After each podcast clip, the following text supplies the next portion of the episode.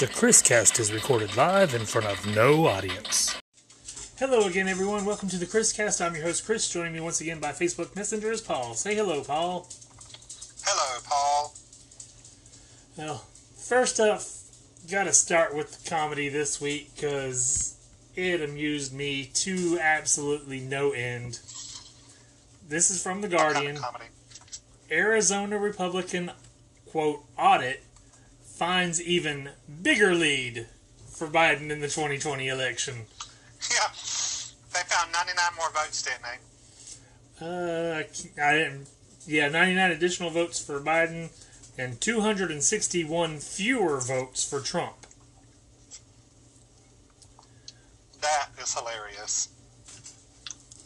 So, And that was Oh. ran by so-called, who was it? The Freedom Seekers or whatever that place, place you know, whatever they are. it, the Guardian article reads A partisan Republican instigated review of the two- 2020 election result in Arizona failed to turn up any evidence of widespread fraud, a major blow to Trump and other conspiracy theorists who celebrated the effort. The investigation, which lasted several months, confirmed that Joe Biden didn't beat Trump in Maricopa County, the state's most populous county. Doug Logan, who led the review, told the Arizona Senate on Friday. In fact, a hand recount found 99 additional votes for Biden and 261 fewer votes for Trump. Logan, the CEO of Cyber Ninjas, a Florida based firm leading the review, said in a pre- presentation Friday afternoon to the Arizona Senate that the discrepancies were, quote, small. So it doesn't really say who they are, but it does once again say that Biden won and Trump lost, and Yep. the big babies can't get over it. I have never in my life seen such a contested election that was done It's a- fairly. It's a year later, and they're still doing this. Over a year. Well, in Texas now trying to ramp up and look for more votes, which I don't understand what would change because he still won Texas. So you find more votes in Texas, it doesn't give him any more electoral college votes. He still doesn't win. Yeah. So I I don't get it, but there you go. Am I allowed to play sound bites of someone like Mitch McConnell? I don't know because I I don't know all the ins and outs of it. Well, it's public, and you can pull it up on YouTube. There's no music copyrights to it or anything. Uh, we'll just you can say what he said, but just to be It, safe. it's like 2019. 2019. We've got to do what we've got to do to keep this country running. So we're going to, you know, make the debt ceiling higher because we can't afford a government shutdown. Fast forward 2020, 2021. Uh, we are going to fight the Democrats on uh, raising the debt ceiling. Uh, this is ridiculous. Uh, we'll let the government shut down. Blah blah blah. blah. I don't get it. Well, if you recall, the get it. end of both of Trump's first two terms in office, the government shut down. The second of which was Oh, the yeah. longest shutdown in U.S. history. So Oh yeah. at least Biden stopped touring and, and trying to get other things to work on this to get it done. Yeah, he canceled a trip on Wednesday to go somewhere. I forget where it was at. And of course, today the announcement came that the agreement was met and the shutdown is prevented until at least the beginning of December. I was going to say, yeah, for now. They passed something for now. So, but on the other hand, on the sad news end, this is from the Independent on Yahoo News. COVID pandemic has brought biggest cut to global life expectancy since World War II, says study. Really. So the average lifespan has dropped. It says American men were the worst off with 2.2 years shaved off their life expectancy at birth. Men in Lithuania face the second largest impact on their life expectancy with a cut of 1.7 years. Women from 15 countries and men from 10 ended up with a lower life expectancy at birth in 2020 compared to 2015, revealed the study. Talking about COVID, my um, my aunt Pat. Um, did I tell you? Did I say last week on the show that my cousin Yes. is now? Well, she's now on a vent. Was she vaccinated or She- no? That I don't know, but I do know that she's a huge Trump supporter on Facebook. Well, then not anything against her, but most likely not vaccinated. Well, that's Uh, that's what I was thinking. Two hints there. She's on the vent. She's a Trump supporter. So Yeah. I got a kitty visiting me, so I gotta put him in my lap for a little bit so he'll leave me alone. And Kitty, kitty, kitty. yeah, he's spoiled rotten little boy. But moving on, did you see that stupidity is not just a United States trait now? Uh, okay. What is it? This is from the Business Insider on Yahoo. UK gas stations are running dry due to panic buying and a supply chain crisis. Boris Johnson may deploy the military to drive extra supplies. Apparently, there is a truck driving shortage. It says thousands of UK gas stations ran dry over the weekend amid an acute shortage of truck drivers, with Prime Minister Boris Johnson considering sending sending in the military to help deliveries. So, kind of kind of like what we just experienced here. They didn't learn from the idiots here, and they're going out and raiding the gas stations and Hoarding gas station. Hoarding gas. Yeah. and you know what this just basically supports? Electric cars. I've been actually looking at. Um, have you seen Kia's new electric car? They're actually calling it the best in the world right now. No, I don't really look at Kia to be honest. It's a. It's called the EV6. It's available in all-wheel drive or two-wheel drive, and it's what gets me. It's an EV, but it's a rear-wheel drive EV instead of a front-wheel drive EV.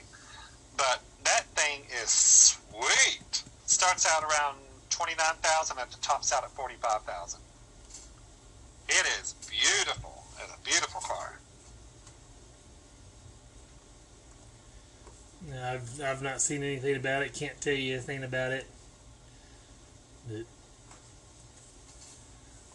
I do know that I can tell you from this article that the end is nigh. The end is nigh. What do you mean by that? This is from weather.com. A mega comet, one so big it was previously misidentified as a dwarf planet, is approaching our solar system headed towards the sun. Really? Really. I'm sending this out to Twitter followers. It's live right now. I saw, what was it, like a thousand miles from us or something like that? Uh, I think it'd probably be further than that. I'm not seeing any details because this I'm not even seeing it saying it's on a collision course with the sun. But in the coming decade, this comet will likely put on quite a display for astronomers. Before it edges closer to Saturn, scientists predict that the comet will develop the classic characteristics of a comet, such as a tail and a coma, as the material on its surface will vaporize due to the sun's heat and radiation. Well, see, there was a, we actually had a very big comet that was like 95 miles wide or something like that that came near us this past week, and it's only, I believe it's either 1,700 or 17, uh, it's probably 17,000 miles away from us. I Yeah. saw that. I, I know we've had a few close calls here lately, but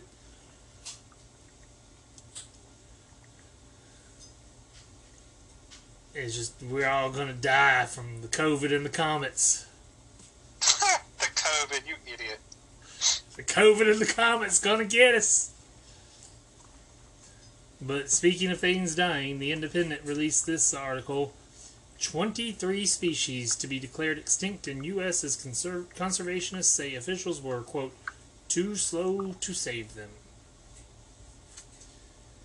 In all, 11 birds, 8 freshwater mussels in the southeast, 2 kinds of fish, a bat from Guam, and a flower from Hawaii will be declared extinct.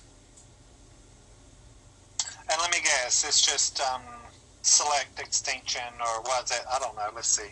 Um, I don't know. Uh, pan, uh, let's see. A global warming, maybe. Well, that and hunting and removal of their habitats and Now, didn't they just a couple weeks ago, Chris? Didn't they find um, some was for 17 new species of frogs or something like that? now, I don't know about 17 new. But I do remember them finding some new species of frogs, and it wasn't that too long ago.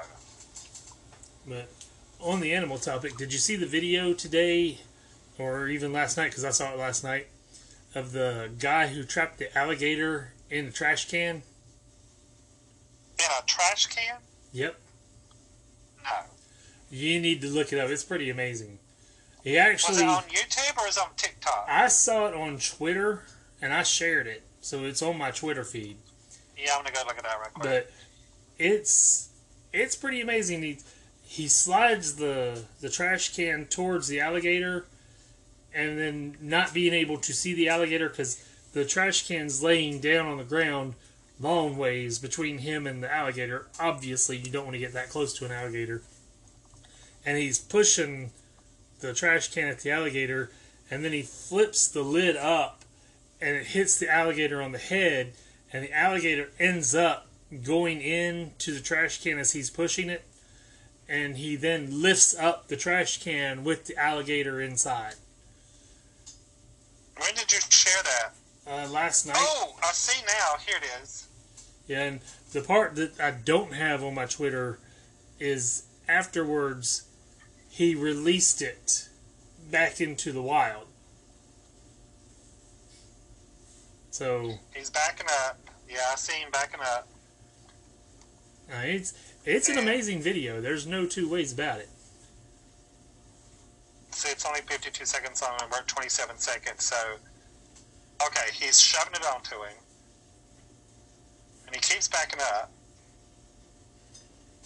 Oh! Yeah. Gosh, he's in there. Yeah, which one the guy had to have quite a bit of strength to be able to lift that thing up, but two, Yeah, he's a big boy. the fact that he didn't get eaten by the alligator is pretty amazing. Dang! And he released the alligator safely back to where it belongs. So That's a huge alligator. yeah, it is. It was a good six feet long, if not longer. I would say that's a little over six feet, yeah. And So- he's hissing the whole time. Yep. Shoot. He's got more guts than I've got. I'd be damned if I'd do it. I'd have been like, you know, animal control, you better get your ass out here. I definitely wouldn't have been doing it. no. But on the topic of eating, did you see what Buffalo Wild Wings announced? Oh, Lord, what? Oh, hold on. I did. They're meatless wings. No, that's not what I was talking about. Somebody somebody is offering meatless wings now, meatless option wings. One of them wing places. I, I don't know. I didn't see that one yet. I mean, it's Oh, it's been a thing for a while that people have done, but what I saw was that they're adding Doritos spicy sweet chili sauce for a limited time. yuck.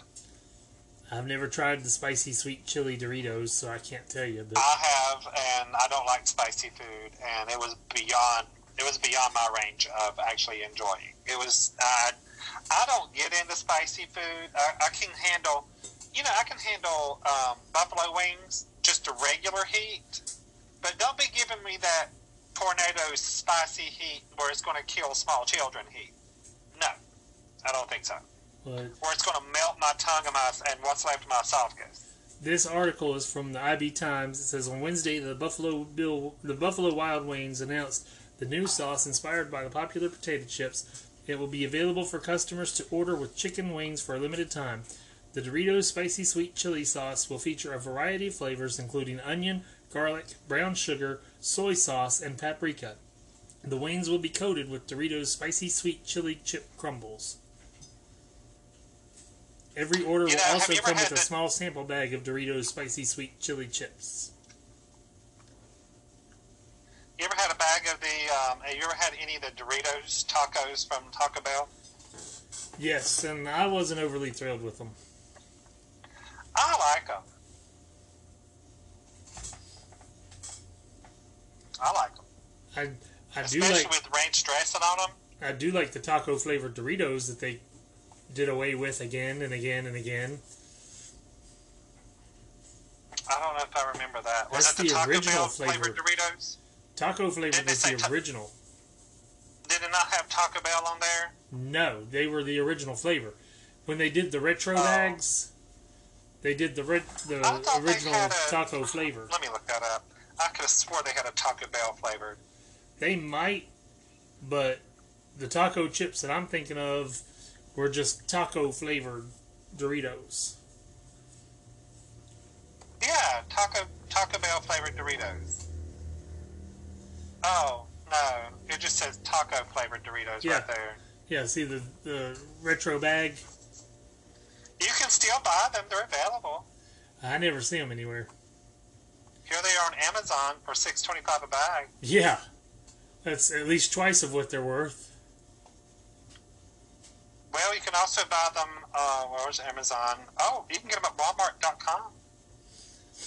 But But you got to buy them by the case, forty nine dollars for a case. Them. Yeah, let me get right on that. But uh, I also missed the wild and mild Fritos Ranch flavor because they came back out with Fritos Ranch a few years ago, and it wasn't the same as the wild and mild Fritos Ranch from way back in the day. But on the subject of crazy things from restaurants, did you see what Wendy's is doing? Meatless burgers. No, this is crazy talk. What? This is from MSN.com. The Wendy's phone is a thing that exists for some reason. Phone? Phone. Like a telephone? Like a cell phone. Smartphone. From who? Wendy's. The company No, has so, about is what provider? the company has so far been light on details about the handset, saying that it has a 6.4 inch HD plus screen, a fingerprint scanner on the back, and a triple lens rear camera with more megapixels than the Baconator has than the Baconator has bacon. It mostly looks like a fairly conventional cheap phone then, except with a bright red finish and Wendy's branding on the back. But there are two interesting aspects beyond the simple fact that it exists. The Xiaomi Poco X3 NFC is a great cheap phone. Read our full Moto G9 Power review. Grab some of the best Android apps. But Wendy's, they tweeted out for the chance to get yours, download the Wendy's app and screenshot your favorite Wendy's order, then tweet it out with Wendy's phone and contest. You can try again every day. Learn more about the phone here. HeyWendy.ca. I gotta see what this thing looks like. So, Wendy's phone. uh, here's the things where I said there were two things to keep in mind, or the, it was talking about two interesting aspects. It decided to go down and then finish the article. It says the first is that Wendy's phone apparently has a bespoke voice assistant which responds to the wake up phrase, Hey Wendy, and will carry out typical voice assistant tasks like setting alarms and telling jokes, albeit with a Wendy spin. The second is that from the images shared so far, there's no visible camera on the front, though Wendy's mentions a front facing camera, so whether this is a pop up one, an in an in screen one, unlikely, or simply a case of the image being inaccurate, we're not sure.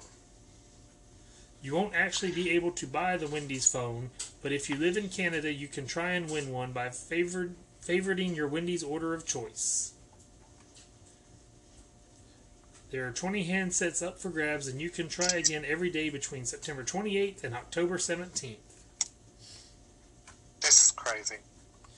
So, I don't know if Americans are able to participate, but it is definitely an odd thing from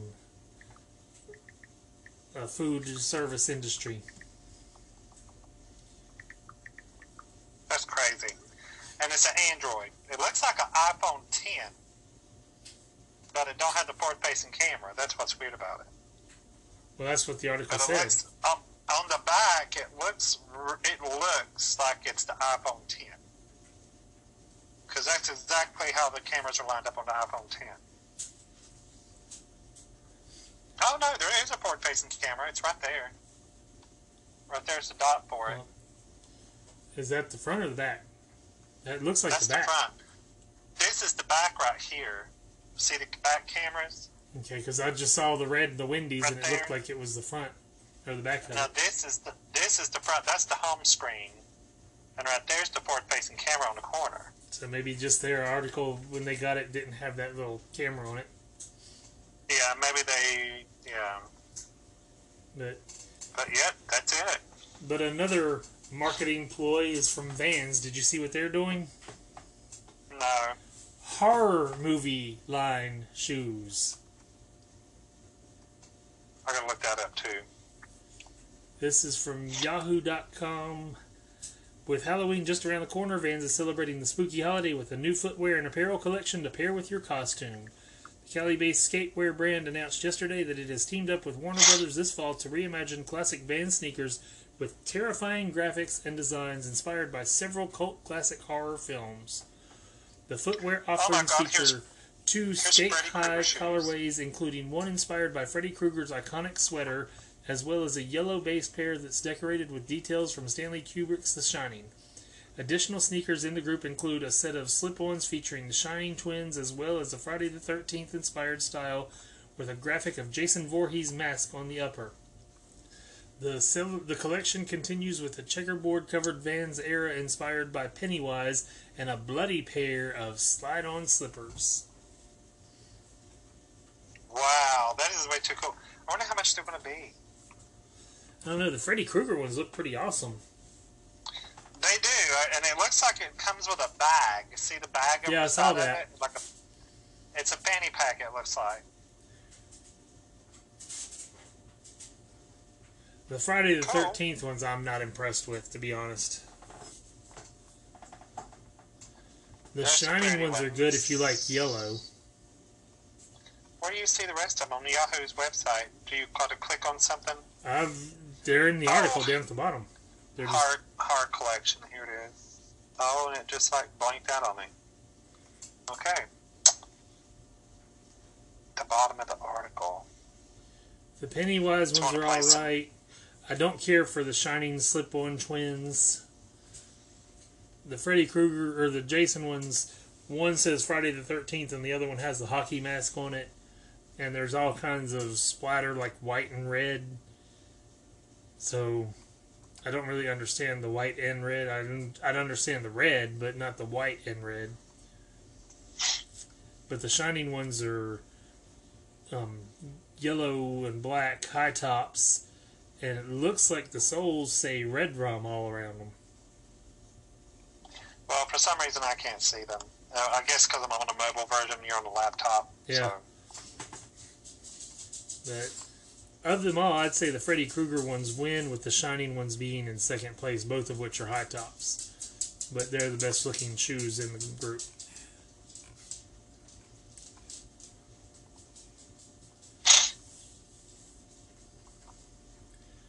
And since we're on horror movie subject, let's keep it going. Did you see what they're doing with the original Scream House? The original Scream House. Now, which one? You talking about the one out in California, out in the desert, where they filmed? I believe it's in Uh, California. It's the last. Um, now, that's a real house. Yeah, it looks like it's. Sidney's house from the first film. Yeah, that's a real house. I found a video. There's a video on YouTube, and it's called "Behind the Scenes on Movies" or something like that. Yeah. And there's a there's people that goes around and films where these locations California. are at. What? Northern California. Yeah, it's in Northern California, and it's like it shows them like going out through the hills and and it starts them driving through these trees to get to it, and then they come up to Sidney's house. Yeah. But I I definitely am looking forward What are they? to. What are they doing about it? There's a Scream Five. well, no, the Scream is gonna. They're basically it's a promotion thing during Halloween. But this is the article from CNN. If you like scary movies so much that you'd want to live inside of one for a night, you're in luck this October. Airbnb is offering Scream superfans a stay at the home where much of the original film took place and where Ghostface was first defeated. Oh, and if you can manage to snag a reservation, it'll only run you five dollars. Five dollars per Airbnb. Airbnb has renovated the original Scream house in Northern California. You know, the location of the party turned murder spree, the same house where Tatum met her grisly demise in her garage, and where the identity of mass killer Ghostface was revealed and heroine Sidney finally won out, and it looks almost exactly like it did in the 1996 film. There is notably now a glass stained wi- stained glass window with Ghostface's visage to keep things creepy, though Airbnb is mum on whether the killer will make an appearance.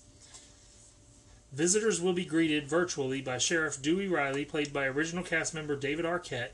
They can queue up a marathon of all four Scream films on VHS tapes to stay true to the time period, or even ah. call Ghostface to ask any questions to make requests, according to Airbnb. Ghostface does have a tendency to call first, though, so guests can expect him to reign them throughout the night. Horror movie hopefuls have three chances to score a stay. The home will host three one night stays throughout the last week of October, concluding on Halloween night, with room for four guests per stay. But it'll be a feat in itself to even snag a reservation. Booking opens on October 12th at 1 p.m., and just as it was in Woodsboro that fateful fall, it'll be open season on Airbnb. But I think they're also supposed to do like a, a Skype or something with uh, Kevin Williamson and David Arquette leading up to this. I, I'm trying to see if it's on here. Well, they got the interior of the house, and but I'm not seeing it.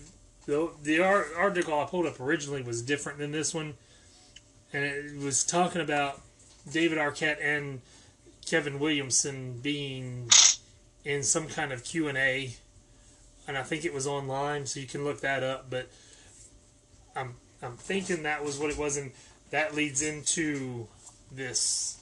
But it, I mean, I can't get to Northern California, so I'm not even going to try. But how awesome would it be to have a Scream stay? And it's only Oh, five dollars. Five bucks. Now you know they, you know they wrapped up this, the filming of Scream. The well, they're calling it Scream, but it ain't. But they're calling it. It's technically Scream Five, but they're calling it Scream for some reason. It may be like Halloween. They've rebooted it. So, but it's got the original cast members in it. It's got. Well, it's so got, did um, Halloween. so it's got um, you know all got Dewey, got you know Patricia, not Patricia Arquette. What's her name? Um, Sidney Prescott was Neve Campbell. David Arquette. yeah. Neve Campbell and David Arquette, and it's also got um, Courteney Cox in it. and but I honestly I love the Scream movies. I've always loved them, and I've said it before. Scream basically turned the horror genre around and put mystery and suspense back into it over the gore and violence. I loved it. and it was so unique when it came out. People don't remember or didn't live through that time period to know what it was like. But horror movies were not like this when Scream came out. And I worked in the movie theater. I worked for Carmike Cinemas at the time, but then What year did what Was- year did Scream come out? was it 96? I want to say 1996. 96, I think it was. Yeah. But you had Carmike Cinemas and you had United Artists in in Hickory. Both of them passed on Scream. It opened in first place. Like two weeks, three weeks after it was released. the Dollar Theater was able to pick it up and sold out for like two months on the weekends. I don't understand how did they pass it up. I mean, that thing is an instant cult classic. Because, like I said, it nobody thought it was going to be the hit that it was, and it was completely different from the horror movies of the time. So the distributors passed on it, thinking they wouldn't make any money. And now remember, remember seeing it- at the time, the Carmike Cinema in Hickory was a four-screen theater. The Car- the Regal United Artists Cinema was a six-screen theater. So there were a lot of movies released that never did play because there wasn't a room for them. What about the Crown? That was United Artists Regal Crown Cinema Six. Oh, okay. Okay, I remember the. I remember. I remember going to a movie there, and I forget which one it was. But it was raining, and they had buckets, and the water was coming down in front of the screen, and it was just ruined it. But um, they. Um, I remember seeing. There was not too long ago. I saw an interview with. Um, oh God, what's her name? She's in. She's at the very beginning of the movie with Scream, and she got killed. And Drew Barrymore, Drew Barrymore. which was also unexpected. The biggest name star in the film dies 15 minutes in. Well, that's the whole thing. She said she wanted to die first because she said not. They said with her being having such a big name, you know, Courteney Cox wasn't a small name either. I mean, she's on Friends. Yeah, but she was not star power yet. no, not yet. But um, they said no one would ever expect her getting killed off within the first ten minutes. So And they didn't. no, no one expected that.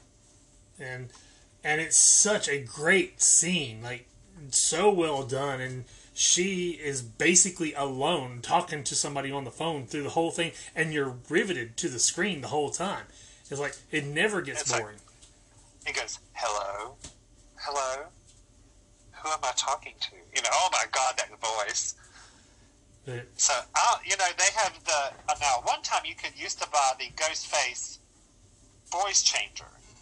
And I don't know if they still got it or not, but it, it used to be available. well scream had such a massive marketing after it came out and like you said it was an absolute classic and one of my all-time favorite Every- horrors Everybody wanted the Ghostface outfit. They And- got to have it. And let's not shirk the little credibility here. Wes Craven was the driving force behind it. Kevin Williamson wrote it. Wes Craven directed it. So definitely a great film that I could watch again and again. And Oh, I have. Here it is. Scream, um, 1996, an hour and 51 minutes. Um, let's see, it got a 7.3 on, uh, what you call it, um, 6.65 on Metascore. Let's see, directed by Wes Craven. Um, I was looking to try to find a budget on it. But one thing I will say is it's one of the last great movie soundtracks. Like movie Listen, soundtracks uh, dropped after that. It, ha- it had a budget of $14 million. The opening weekend in the U.S. it did 6.354 million, so I almost 6.4 million dollars. In the U.S., it ended up doing 103 million dollars. The 103 million dollars, 46,663. In the world, it ended up doing 173 million. And it it shot Neve Campbell and Courteney Cox to start them because both of them were on successful TV shows at the time. Remember, and Neve Campbell was actually better known than Courteney Cox at the time. Yep. because Neve Campbell had been on Party of Five for a few years at that point. Okay, this was so successful that they, I didn't know this, I didn't pay attention to it.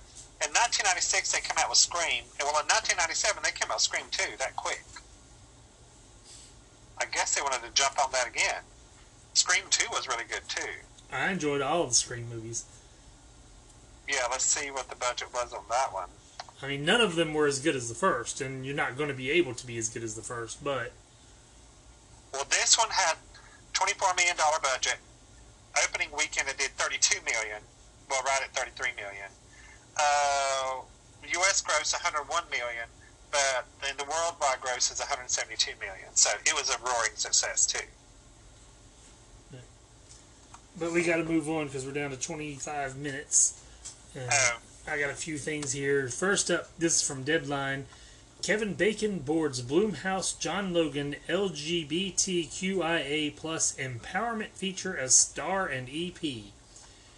Kevin Bacon is joining John Logan's untitled horror project at Blumhouse and will also serve as an executive producer alongside executive producer Scott Turner Schofield. The movie is a LGBTQIA plus empowerment tale set at a gay conversion camp and stars Theo Germaine. The role marks a return for Bacon to the horror genre, a space he appeared in early on his career with Friday the 13th.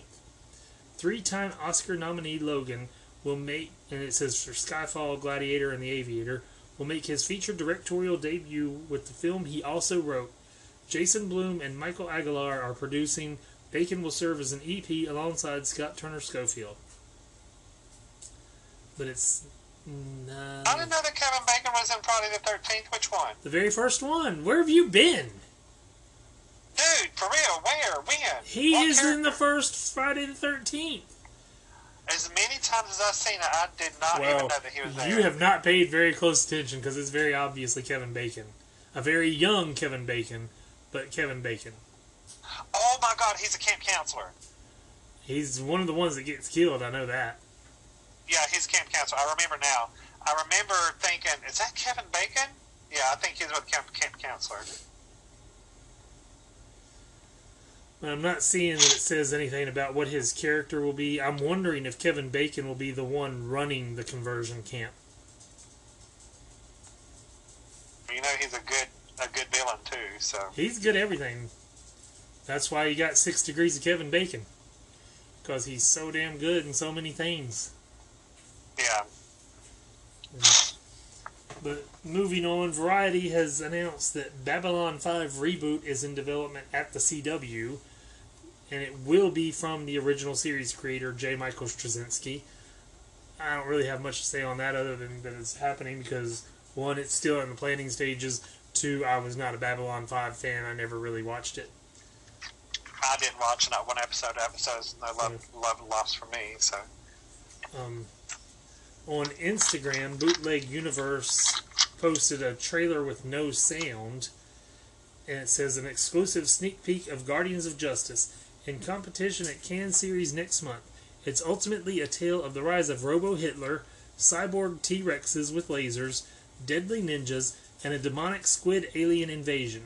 It's a wild project, but an accurate representation of how Adi Shankar sees the world and that's supposedly coming to Netflix. But I have not seen a date as to when. So it is a comedy, obviously with Robo Hitler. So, Robo Hitler. Yep. But it's there's the shot that I saw that drew, drew my attention was a blatant ripoff of the Justice League, with them standing Which there in the orange background, like the animated Justice League. Oh, okay. But so I'll give it a try when it comes out. I don't know if it's going to be any good. I don't know anything about it other than what I just told you. Also, Amazon has greenlit a spin-off from The Boys, and it will be at a college for young adult superheroes. Yeah, I was I saw that, but it really didn't give anything else. Yeah, that's about all they've announced is the the Yeah, premise it was just very vague.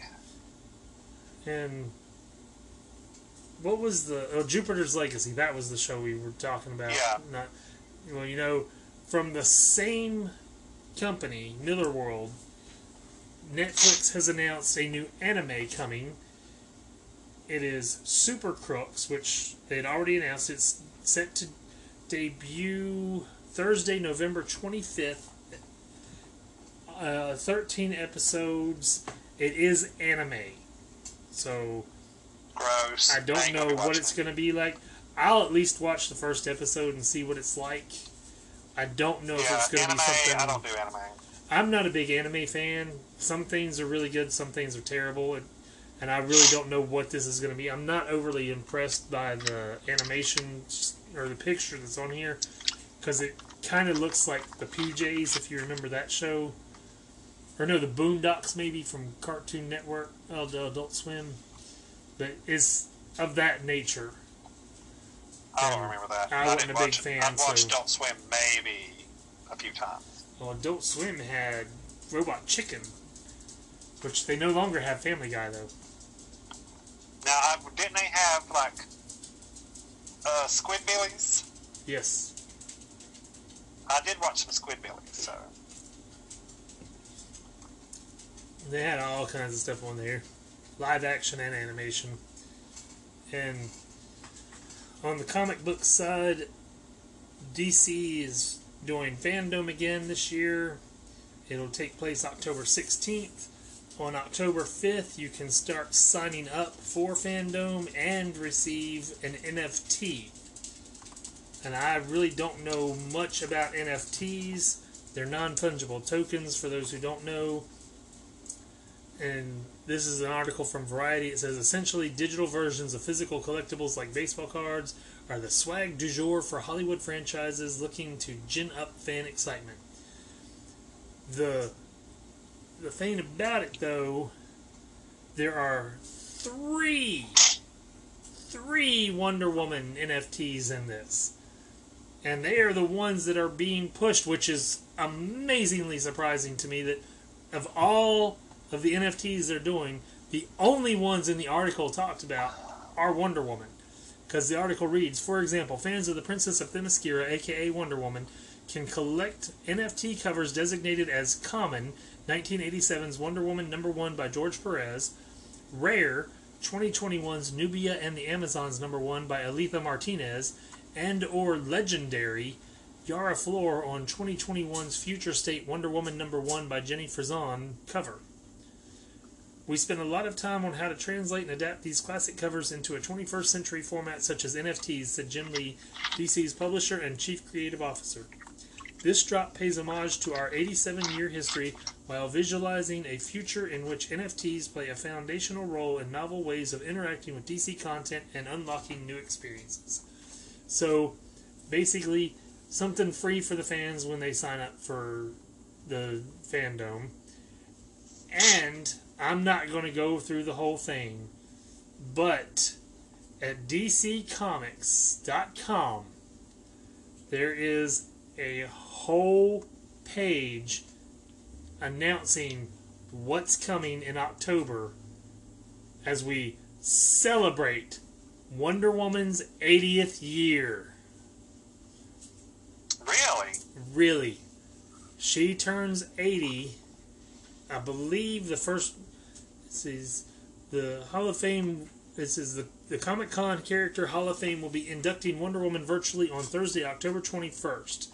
I think her first published comic was in November, but it might have been October 21st because that's what Wonder Woman Day is, and usually that's how it works out.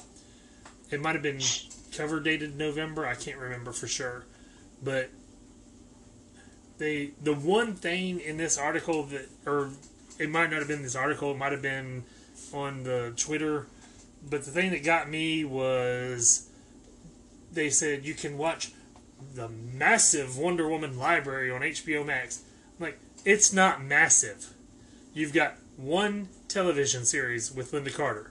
You've got two animated movies. You've got two live action movies. And that's it for her solo. You've got all kinds of team up stuff, but you've got five solo projects. Batman has at least five solo animated series. At Yeah. least. His library would be massive. Wonder Woman's is we're giving you what we've got because we don't do much with her. yeah. But there is a ton of stuff, and like I said, it's on DCComics.com. One of the things that's cool is Echelon, a fitness company, has a golden lasso jump rope, and it's pictured on the DC Comics website. But I remember seeing something about. Maybe it was that. Maybe it was that. They said they was talking about that.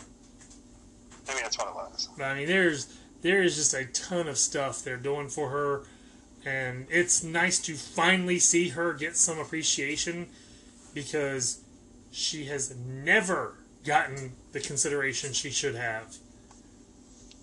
And her film is the single most successful of the DCEU so far. Out, out of all the Batman films, Well, I'm talking about DCEU, not Dark Knight, not Batman with Oh. Michael Keaton. yeah, I I'm was talking about, about this I current was thinking one. about Dark Knight. Yeah, the Dark Knight films were really big. Man of Steel, Batman vs Superman, Aquaman, Shazam, uh, the Justice League. None of them are the success that Wonder Woman was.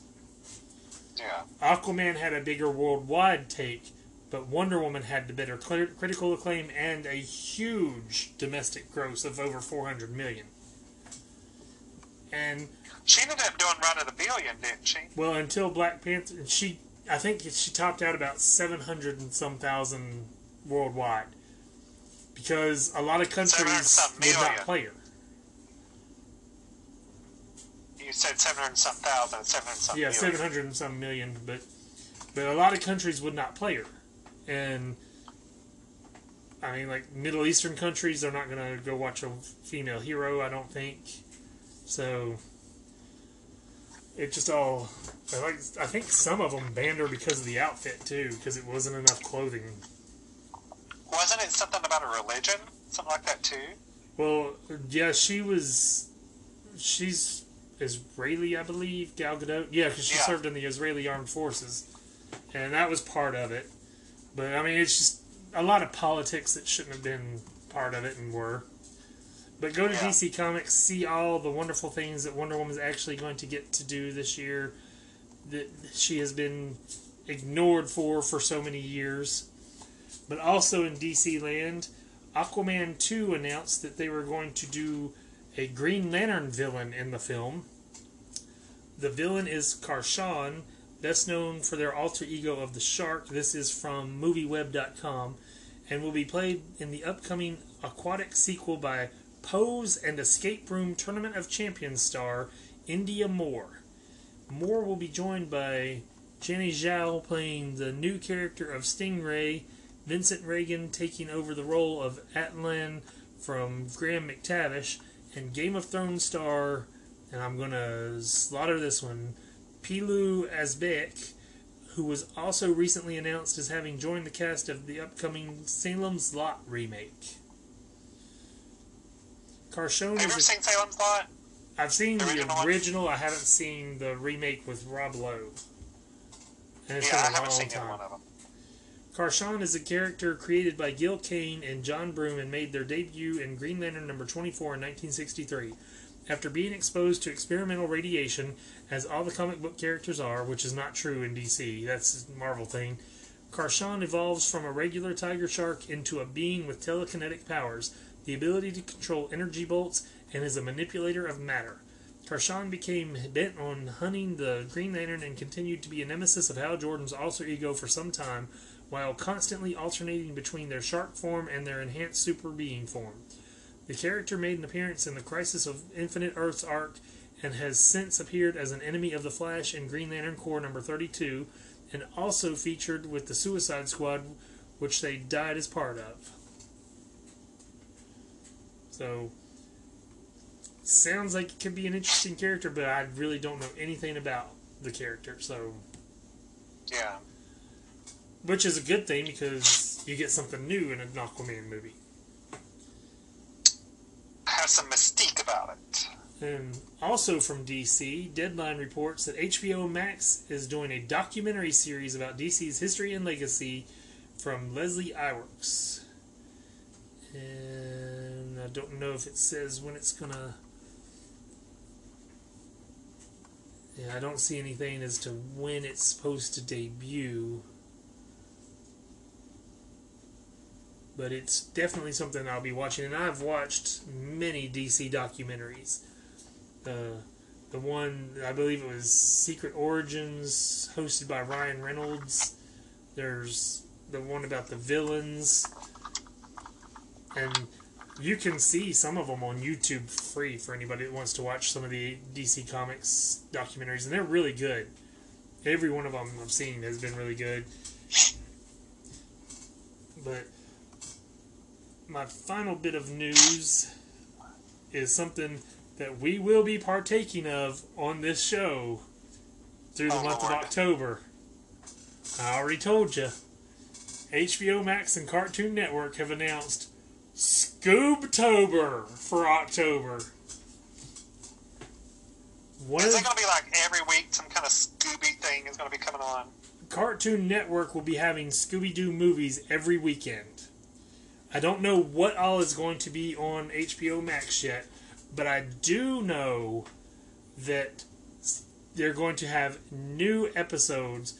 This the articles that I've got pulled up is from Variety, and it says HBO Max announced that Scoobtober programming will begin October 1st on HBO Max and Cartoon Network, featuring over 17 hours of Scooby Doo content with new celebrity guests on the animated series Scooby Doo and Guess Who, including Sean Astin, Jessica Biel, Terry Bradshaw, Lucy Liu, Jason Sudeikis, and Run DMC, and the one that we will definitely review for the show, Cher will be guest starring. You're muted. Yeah. Shut up. It says the lineup includes new episodes of Scooby Doo and Guess Who, Scooby Doo films from the Warner Brothers Home Entertainment Library, and the Cartoon Network premiere of Scoob, airing October 24th. Two films will be aired every Sunday, and additional Scooby Doo episodes can be found on the CN app. Watch the Scooby Doo and Guess Who trailer below, and it, I watched it and it looks great. It's just one small clip of and you don't even hear her speaking in it, but but this article also goes on and talks about something which I told you you need to see if you can get the Roku channel app because it is available in multiple formats, not just Roku. Oh.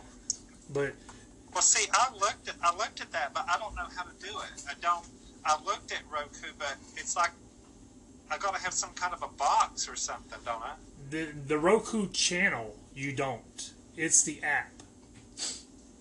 So I'm gonna go look for that right now. Okay, but it's.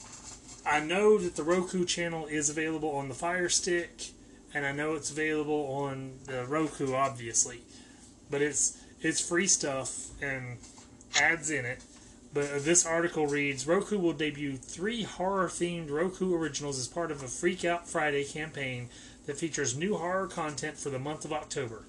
When the Street Lights Go On, a film that tells the story of a double homicide in a small Midwestern suburb, will premiere October 8th. Fifty States of Fright is a horror anthology with tales for every state and will premiere October 15th. And The Expecting follows a mysterious pregnancy and the potential dark secrets surrounding it and will premiere October 29th. Oh, you're talking about the Roku channel, right? Yes, that's what I just said. Well, see, all the time. Now, don't you to look at this on my iPhone here? Um, I want to dim the screen. When I did Roku, all of this is for Roku um, remote controls. All that. I had to keep going all the way down here to the bottom, and then it came out to the Roku channel, probably about eight or ten apps down below. It wouldn't bring up that Roku channel. So it sounds like Apple's trying to suppress that for some reason. Because Apple Oh. probably doesn't make much money off of it because it's Roku. And Apple, So as we've said, is money grubbing scum. You said it's free. Yes, the Roku channel is free. Okay, I'm gonna download it right quick. And there's a lot of good entertainment on the Roku channel. There are live channels on the Roku channel, which a lot of the live channels on the Roku channel are also available on Pluto TV and other things. But the the thing that I like about Roku, they have the original TV series SWAT, which I enjoyed a lot, and I've watched many of those episodes. They have Alf. They have The Greatest American Hero, Nightman, Mutant X, Alfred Hitchcock Hour, Alfred Hitchcock Presents. I mean, there's a ton of stuff on there. Medium just recently got added. So, uh, I mean, you can go through and look at. The only thing I have against the Roku channel is you can't go to a category and see every title under that category. Or at least I've not found a way to do it yet. Create a free account. Okay, here we go. So, Oh, this is involved. well,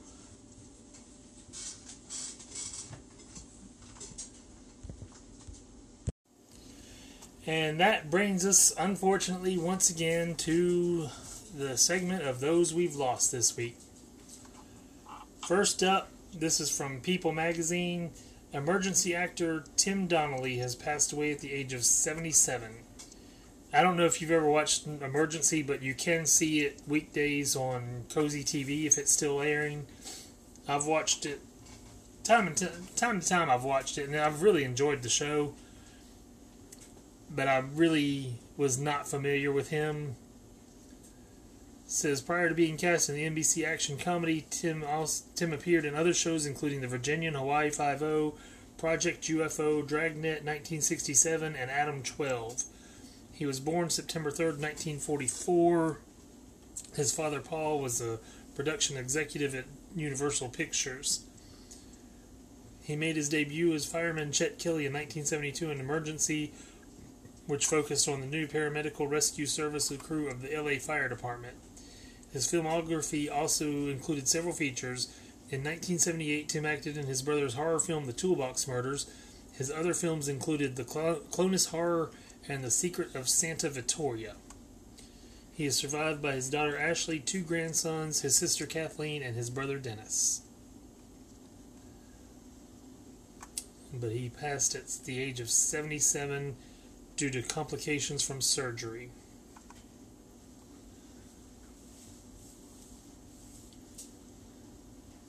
And another one that really I've seen a pretty good bit of outpouring for. This is from Deadline. Tommy Kirk dies. Child of star of Old Yeller and the Shaggy Dog was 79. And says Tommy Kirk, one of Disney's major young stars of the 1950s and early 60s, with performances in generational touchstone films such as Old Yeller, The Shaggy Dog, and Son of Flubber, died Tuesday at his home in Las Vegas. He was 79.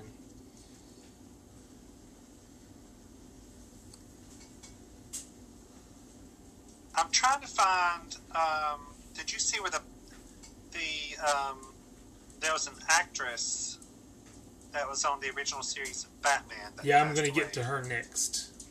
Oh yeah, because I was I was thinking that you know. So okay, Yeah. I saw that on Facebook. But his death was announced on Facebook by friend and fellow child star Paul Petersen, who said, My friend of many decades, Tommy Kirk, was found dead last night. Tommy was intensely private. He lived alone in Las Vegas, close to his friend and Old Yeller co star Bev Washburn, and it was she who called me this morning. Tommy was gay and estranged from what remains of his blood family. We, in a minor consideration, are Tommy's family. With, without apology, we will take care of this. So, says Kirk said in a 1993 interview with Filmfax magazine writer Kevin Minton that he realized he was gay at age 17 or 18 and that his sexual orientation all but destroyed his career. Quote, Disney was a family film studio and I was supposed to be their young leading man. After they found out I was involved with someone, that was the end of Disney. I considered my teenage years as being desperately unhappy. I knew I was gay, but I had no outlet for my feelings. It was very hard to meet people, and at that time, there was no place to go to socialize. It wasn't until the early 60s that I began to hear of places where gays congregated. The lifestyle was not recognized, and I was very, very lonely. Oh, I had some brief, very passionate encounters, and as a teenager, I had some affairs, but they were always stolen, back alley kind of things. They were desperate and miserable. When I was about 17 or 18 years old, I finally admitted to myself that I wasn't going to change. I didn't know what the consequences would be, but I had the definite feeling that it was going to wreck my Disney career and maybe my whole acting career. It was all going to come to an end. It says, although he left Disney, the Disney youth films behind in, by the mid 60s, following starring roles in Swiss Family Robinson, The Absent Minded Professor, Babes in Toyland, Moon Pilot, Bon Voyage, Savage Sam, The Misadventures of Merlin Jones, and The Monkey's Uncle, Kirk went on to appear in a strain of the popular beach party movies of that decade. He played a Martian in the 1964 feature film Pajama Party and also starred in The Ghost in the Invisible Bikini and It's a Bikini World. So, it, basically, if you want to pay tribute to him, I'm sure the vast majority of those Disney films are available on Disney Plus. So, very sad the the past history of gay men in the 50s and 60s. Well, it does say in 1956, Kirk was cast as Joe Hardy opposite Tim Considine's Frank Hardy in the Mickey Mouse Club serialized adventure The Hardy Boys, The Mystery of the Applegate Treasure. Those would probably be pretty cool to see again, too. Because I remember watching the Mickey Mouse Club all the time. And Uh, that's where Justin Timberlake and Britney Spears got their. got But their that start. was a revival. This was the original Mickey Mouse Club with Annette Funicello and everybody. And I I watched the reruns as a kid because I really enjoyed it. M I C K E Y M O U S E. M-O-U-S-C, Mickey Mouse, Donald Duck, Mickey Mouse, Donald Duck.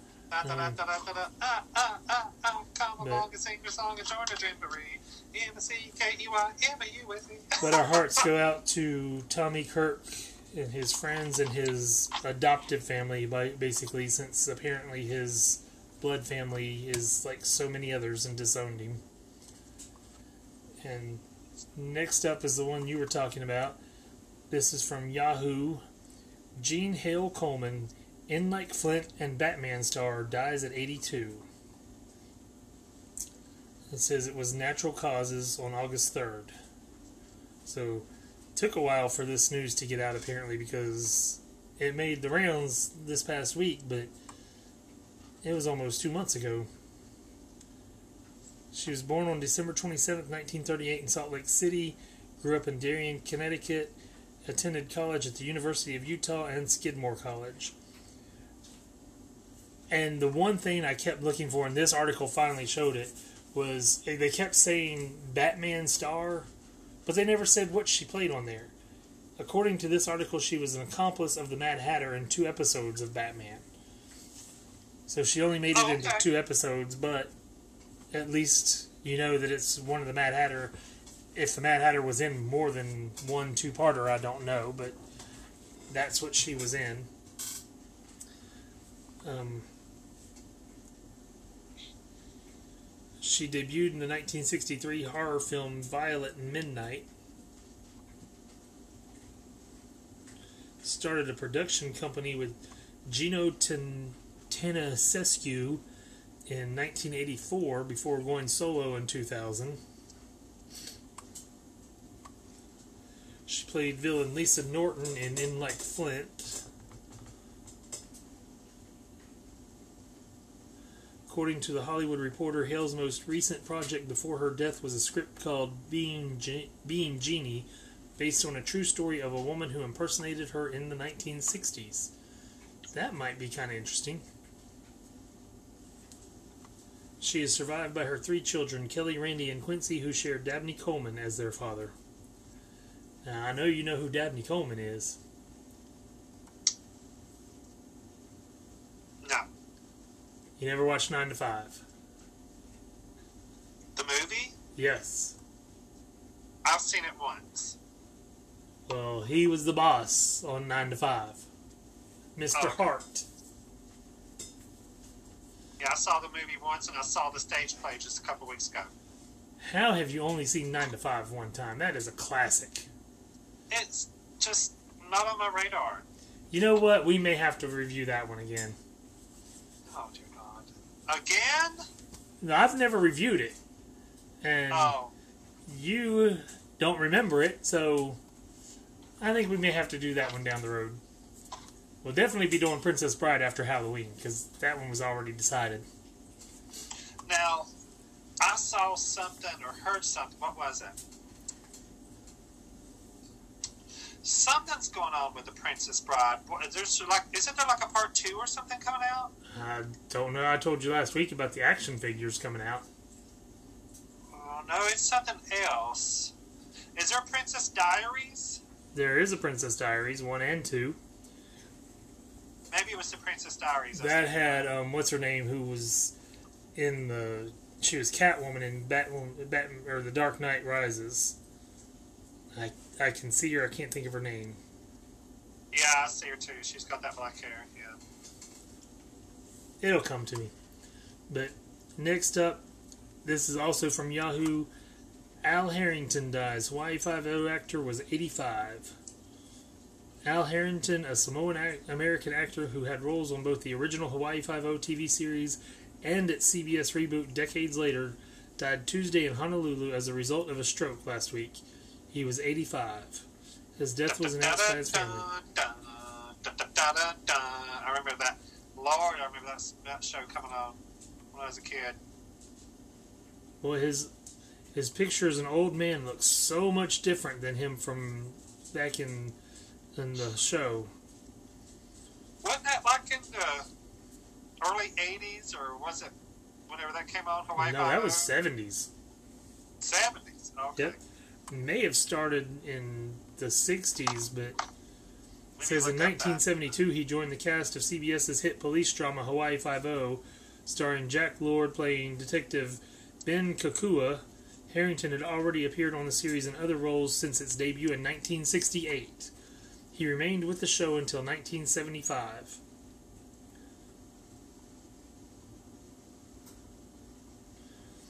The actor returned to the successful franchise with the 2010 CBS reboot, recurring as the character Mamo Kahike until the show was canceled in 2020. So he was there for the run of both series. In between the two series, Harrington appeared frequently on television with roles on The Jeffersons, Magnum PI, Jake and the Fat Man, Scrubs, and many others. His film credits include The Homecoming of Jimmy White Whitecloud, Forrest Gump, and White Fang 2. So, you're talking about someone who was truly legendary here. Because, honestly, like it, don't like it, I never tried to watch the reboot, but I did watch the original series because of my mom with Hawaii Five O. Hugely popular, hugely successful series. Obviously, they did it. It ran from 68 to 75 and then brought it back 2010 to 2020. And guest starring on the Jeffersons. I mean, you don't get much more iconic than the Jeffersons. Well, okay, in 68 to 75. I was born in 72. It must have been in syndication on the right side as a kid. Yeah, it, it had to be. It was in reruns for a long time. Yeah, because I remember seeing that. But, of course, the epitome comes in. He was in one of the most iconic films of all time, Forrest Gump. So. You ever been to Savannah? Do what? You ever been to Savannah? Nope. You could go down there and do the the, the Forrest Gump tour, and I've been down there, and I've seen the park bench where he sits on. Uh, life is like a box of chocolates, and I got to sit exactly in that park bench where he sat at, and I had my picture made there, and I thought that was really cool. Did you get to and sit? that, on that, you you sit on the opposite right there. There's a bronze statue of him sitting there a bronze you, statue of him with the chocolates. Do you get to sit next to Sally's bed? Um, no, nothing I know of. Well, see, there you go. Because Sally was the most important thing in that movie. And also, um, you can do the Midnight in the Garden of Good and Evil tour. Never watched that movie. Oh, that's a damn good movie. Okay, we're reviewing that one. But finally, with the passings, this is from VanityFair.com. Melvin Van Peebles, trailblazing African American auteur, dead at 89. The Renaissance man wrote, directed, and wrote, directed, starred in, edited, scored, and produced the influential 1971 film Sweet Sweetback's Badass Song.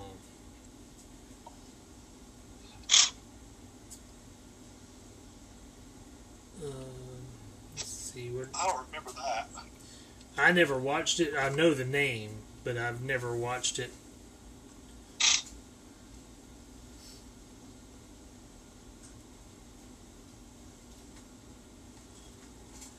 But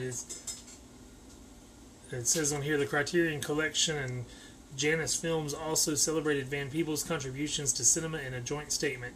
Quote, in an unparalleled career, Van Peebles made an indelible mark on the international cultural landscape. He will be deeply missed. His work continues to be essential and is being uh, celebrated at the New York Film Festival this weekend with a 50th anniversary screening of his landmark film Sweet Sweetback's Badass Song. And they're not really giving a rundown of his films and such. So go to Bing here. Movies and TV shows. Watermelon Man. He was in The Shining with Jack Nicholson. Jaws: The Wow. Revenge. Posse, Panther. Uh, that might be the extent of what I know right offhand. The TV show Living Single with Queen Latifah and Kim Cole or Kim Fields. Uh, the Hebrew Hammer. Last Action Hero with Arnold Schwarzenegger. Boomerang with Eddie Murphy. In the Heat of the Night, the TV show with Carroll O'Connor. The soap opera All My Children. He's listed for Soul Train. Jim Brown All American. Vroom Vroom Vroom. The TV show Dream On from HBO. Homicide Life on the Street, the TV series. So, lots of things that you clearly know. He's also listed for Showtime at the Apollo. And again, I don't know if it was just producing credits, directing credits, writing credits, but clearly he could do it all. So definitely check out some of his stuff and pay tribute to a legendary figure.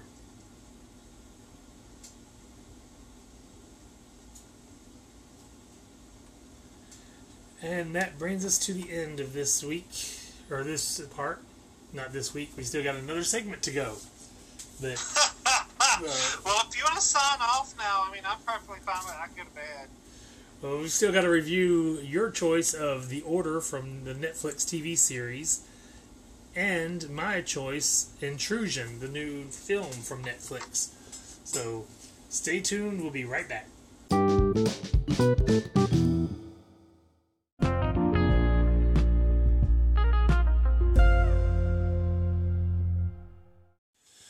Welcome back. As always, let's talk about the top 10 films of the weekend. We'll start because we've been tracking it. Black Widow dropped from 16 to 17, 12 weeks of release, 114,721, a total of 183, over 183 and a half million, 560,929. But at number 10, a debut love story, $971,000. Down from 8 to 9, Paw Patrol the movie, 1,175,398 in its sixth weekend with almost $39 million to date. Uh, down from 6 to 8, Cop Shop, over one and a quarter million. Two week total, almost four and a half million. Down from 5 to 7, Malignant, also on HBO Max at the time, one and a half million dollars in its third weekend, twelve million two hundred sixty-four thousand two hundred sixty-eight dollars total. Up from seven to six is Jungle Cruise, almost one and three quarter million in its ninth weekend, almost one hundred and fifteen million dollars to date.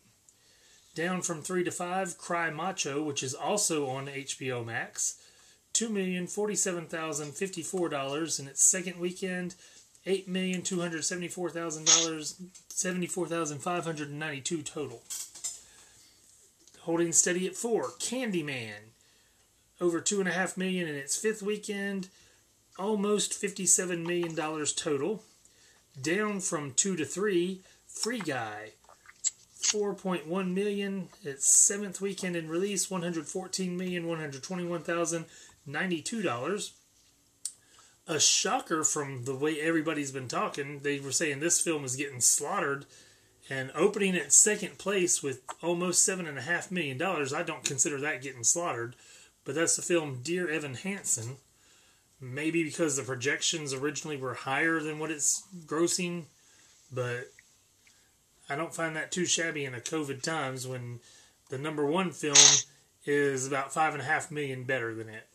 Shang-Chi and the Yeah. Legend of the Ten Rings, once again number one for the fourth week, just over $13 million. Grand total $196,205,495, which now puts it roughly 13, well, 12 and a half, 13 million above Black Widow.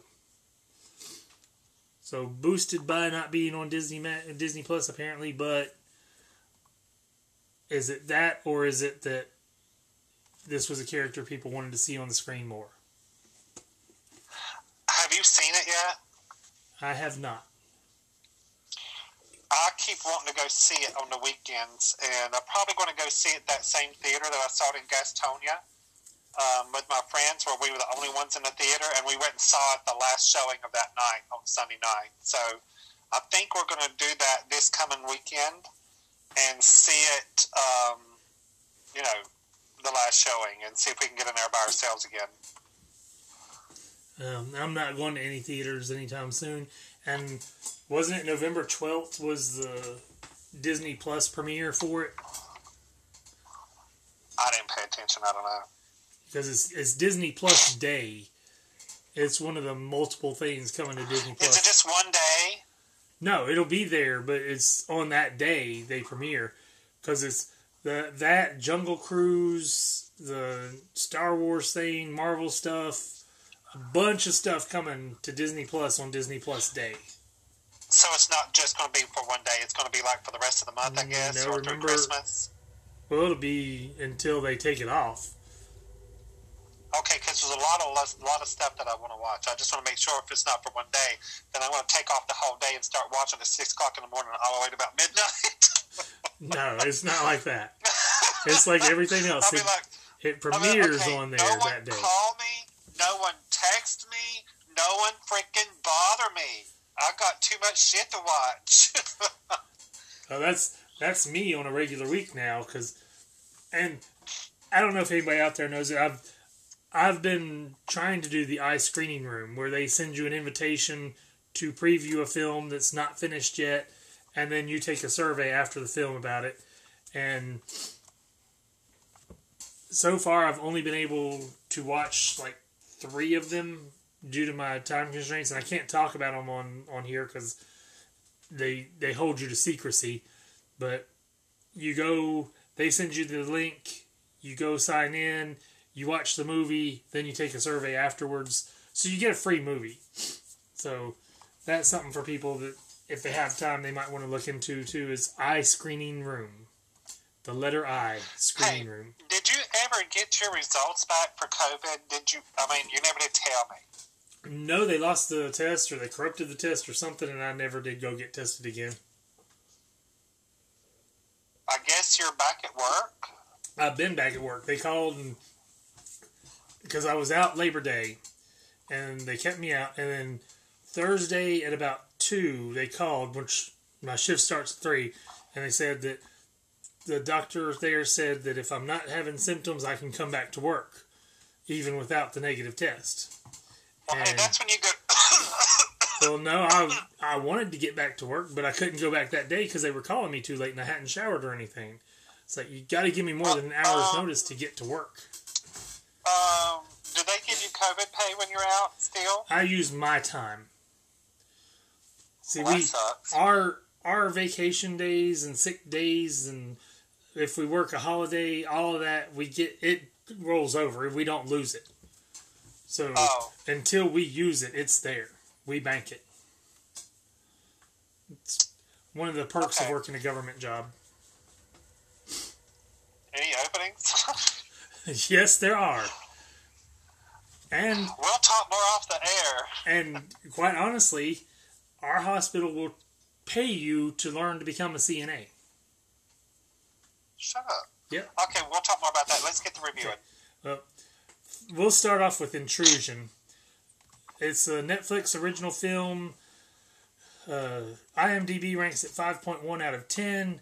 Rotten Tomatoes hated it. 29% on the tomato meter and 27% on the audience score. And I'm afraid I'm not going to be real kind to this film either. Intrusion? Yes. Oh, I love that film. I found this film incredibly predictable. Well, I, it kind of reminded me of um, when I was watching it. It kind of reminded me of almost sleeping with the enemy, but not like that. You know how the husband was, Yeah. Well, then I've seen this kind of story multiple times, and I'm not taking anything away from the actors in it. They all did a fine job. It's just the script was weak and extremely predictable. And I, I mean, I really don't have a lot to say for this film. I was expecting a lot more from it. I did not get it. well, the actors were really good. They, I thought that they played a really good role in the film. Now, um, there wasn't any recognizable actors for me. I did not recognize any of those people. Did you? Well, the names I do, and I recognized Freida Pinto, but I couldn't place her in anything. But Logan Marshall Green, I knew his name, and I'm trying to think of what it is all that I've seen him in. He was the husband. Uh, Spider-Man: Homecoming. He's on the TV sky, TV show Big Sky, which returns tonight actually, and I enjoy I was that show a lot. actually, I was, I actually was thinking, I know him from something, and I've seen him in something, but I can't remember what it is. He was mill drone pilot in Snowden. As I lay dying, he was Jewel. Oh, the TV show Traveler, which I watched on YouTube because I found out about it way after it had aired. It had Matt Bomer in it, and if I'm not mistaken, it's that show he was Tyler Fogg in it. Let me pull that one up and see what it says. Yeah, that's the one with Matt Bomer. Didn't you say Spider-Man: Homecoming? Yep. I'm trying to see what he played in that. Shocker number one. There he is. But he was in And the he also episode of played Law in Devil. Order. That was a good movie. Did you, did you ever see Devil? Oh, the one on the elevator. He was very. It was very good. Very, very good. Oh, that was a damn good movie. That was an M. Night Shyamalan movie, wasn't it? What a twist! I'm pretty sure that's an M. Night Shyamalan is. movie. What a twist! See, if you'd watch Robot Chicken, you would understand that. Yeah, okay. Because M. Night Shyamalan would come in and he'd go, What a twist! I tell you what, that man has a twisted mind. Freida Pinto, that's where I know her from. Slumdog Millionaire. She's also known for Rise of the Planet of the Apes, Immortals, and Knight of Cups. Oh, she was in Hillbilly Elegy, which Ooh, you picked and we movie. reviewed. At least I liked that movie. I thought it was a damn good movie. I liked it. I didn't like it as well as you did, but I liked it. I definitely suggest watching it.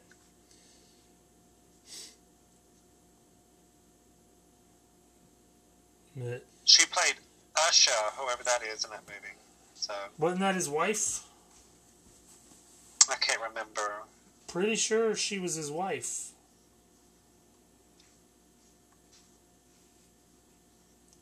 But anyways, like I said, I don't have a lot to say for Intrusion. The actors are great. They do a good job. I'll take nothing away from them. They all have their credits that we've enjoyed the stuff they've done. This one, like I said, it's just it's so predictable from start to finish. Can we talk about it, just how it ended for a second? without giving it away for anybody who wants to suffer through this. Okay. Okay. At the very end of the movie, all I'm going to say is the house is for sale. That's all I'm going to say. What did you think about that? You know what my instant thought was? What? it comes with a lot of extras, if you know what I mean. Oh. I wonder if they put that out there. I I would not mind having that that secret place, and I'm not going to mention anything more than it's a secret place. But I'm not either. it it would be cool to have because I've always thought having a house with secret passages would be awesome. Like you always see it in TV shows and movies, but you never I mean, have that was that was a massive secret passage. I mean, Yeah, come on. But I mean, because I, thought about that. It's like, you know, they put the sign out there that said sold, and I was like, well, did they divulge any of this? well, I'm sure it wasn't they hard to. upfront in any of this? I'm sure it wasn't hard to like- find out if they didn't, because or they were just like, you know, hiding the fact that it had it? Because that would be like, I'd be like, you know, here's this such and such, by the way, and blah, blah, blah. I'm also looking up Robert John Burke. He was the detective, and it says he's known for Confessions of a Dangerous Mind, Thinner, RoboCop 3, and Tombstone. And Confessions of a Dangerous Mind, if you've never seen it, was very good. It was the Chuck Barris of the Gong Show.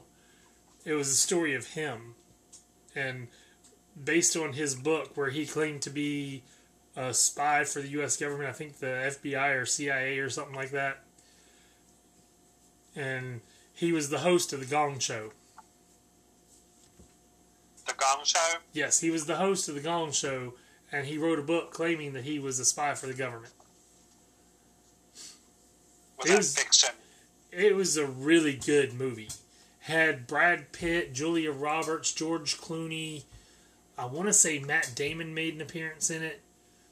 None of them were the That big like- stars. That Sam like Rockwell played. 13. Do what? That sounds like the cast for Ocean's 13. Well, some of them. Oh, and there's something else I saw Robert John Burke in. You know, the guy I was telling you played the detective. He was in the series Project Blue Book. That might be why he looked familiar to me.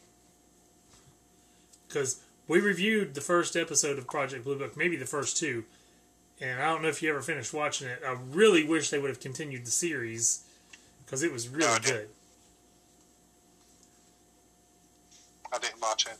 Didn't Well, it's- continue. it's on IMDb TV free now. It was on Peacock. I don't know if it still is, but the last I saw it was on IMDb TV for free.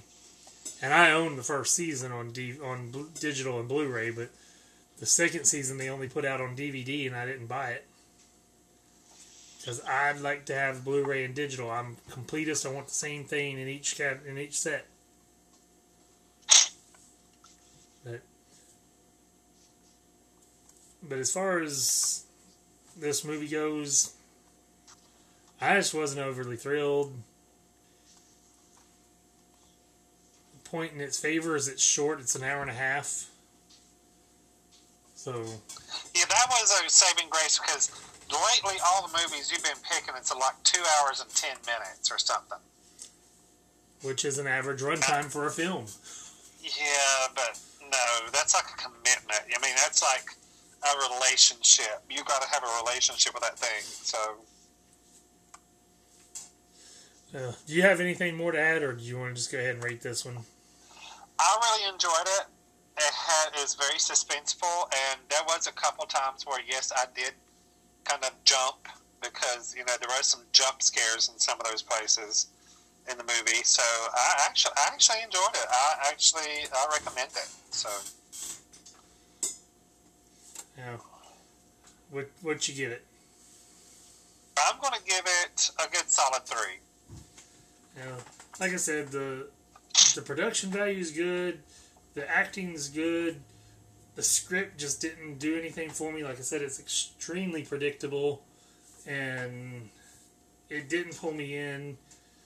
An hour and a half might have been too much. Maybe cut out some of the crap and condense it to a hour TV show. You might have had a better story, but like I said, It's- it's nothing new. We've seen this story before. I'm giving it one and a half. Like I, Oh God.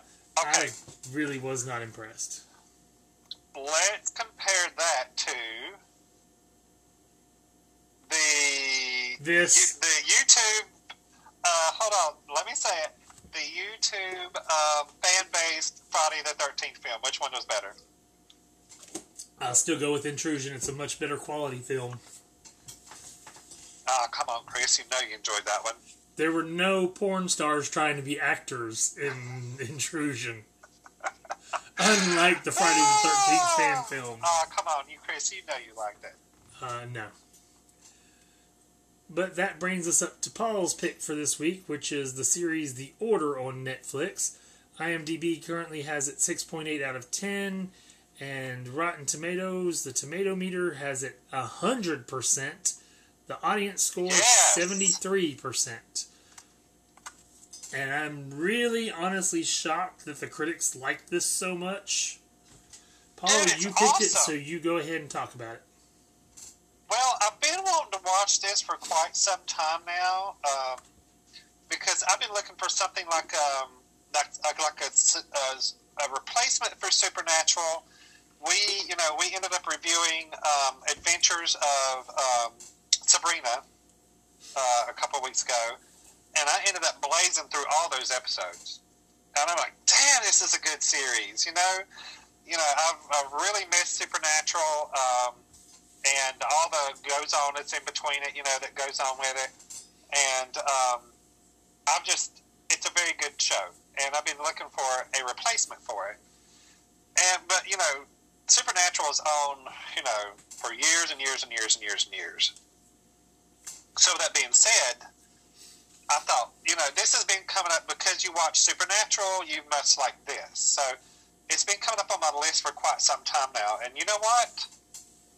It's damn good. I enjoyed it. From the very first episode, I've already watched three or four episodes into it now, and it's just keeping getting better and better and better. I, I really enjoy it. I mean, the acting, the special effects, the storyline to it. Um, the great, well, okay, I'll, I'll go ahead and say it. The grandfather uh, raised a son because the father ended up missing when he went off to this college that the kid's going to be attending. Well, come to find out, speaking of the grandfather, real quick, did you notice who he was? he looked very familiar.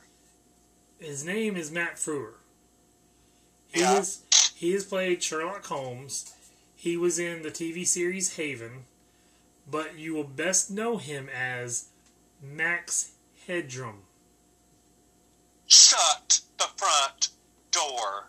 That was Max Headroom. That's. Max Headroom. Yep. Oh my gosh. If anybody don't know who Max Headroom is, that is Back to the Future Part Two. character from He's- wasn't it MTV?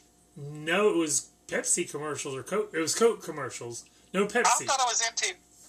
I thought it was MTV. I don't know where he Wasn't got his on start. MTV He was any? he was probably on He did some kind of award show, right? there was even- shows with it. There was even a TV series, The Max Headroom Show, which is available on DVD. And I have it. But if you if you don't know him, the easiest thing to find to see it is the 80s Cafe in Back to the Future Part 2. Yeah. Because he was an 80s phenomenon and they have Max Headroom, they have Ronald Reagan as a Max Headroom, and I can't remember who else they had in there. Well, anyway, they he plays his grandfather, and the boy ends up his father ends up going uh, missing in his college, and um, it, it's the whole idea of the boy going to the college to figure out what is the mystery going on behind how his father ended up missing. So. It, uh, Chris, did you watch past the first episode? Watch the first two. Did you? So it's it's really good. I enjoyed it. So um, has a good storyline. I love it. So yeah, it kind of reminded me of Charmed in a way too. I gotta, I gotta say, it, this one just struck me as funny. And I don't know how he pronounces his name, and I apologize to the actor, but I find it funny. the The name beside of Matt Frewer on IMDb for this show is Matty Finochio, F I N O C H I O, and that to me is just a funny name, Matty Finochio. He played Professor Cameron Foley, but the problem that I see with this is this show is clearly targeting a teeny bopper audience. I would not not necessarily. The it's rating- targeting the. It's tar- targeting the. Would the you let me something. finish?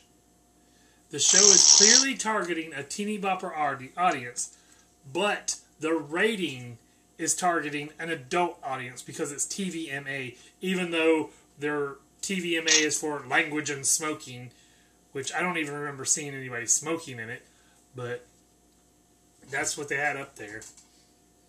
And Well, if you watch past the second episode, you'll see why it's TVMA as well. There's some blood gore in the third one. I mean, that's all it says on there is TVMA language and smoking. And Yeah. quite honestly, Netflix, I understand that smoking is bad. I'm not a smoker. I've never been a smoker. I can't stand the smell of cigarette smoke. But somebody smoking in a movie or a TV show is not worthy of a TVMA. It's not worthy of an advisory on the screen. Because if that's the case, then we better go back and slap some TVMAs and advisories on Andy Griffith and I Love Lucy and well episodes of Wonder Woman and I mean Well, you also, name it. also on that show, The Adventures of Sabrina, one of her aunties is all the time having a parliament and a cigarette in her hand. Yeah, and so they need to remove the smoking from it because, like, I'm one of the biggest advocates against smoking, but it just annoys me to see that on there as a warning. Like, I'm That, I'm not not, gonna want to to keep me smoke because it's on there. I'm not gonna be mad because somebody's smoking on it. You know, if there's really bad violence, why isn't violence listed in the TVMA warning instead of language and smoking? Netflix, you got to pull it together there. But yeah, it's and the reason I say this is targeted to teeny bopper crowd is it's again they pick pretty people to put in the show. the The script is not extremely deep. It's pretty easy to follow. It's not at all confusing. You can see what's going on right away. And all of those are good things so far. Well, to an extent. Like the let, let's think back. The X Files, the two main people were pretty. Gillian Anderson, David Duchovny, very good looking people. Yeah, I would But- give them that. The supporting cast was not full of beautiful people. The scripts were written to intentionally bring confusion, keep Mystique going. You had to stay paying attention to many of the episodes because of the details in them.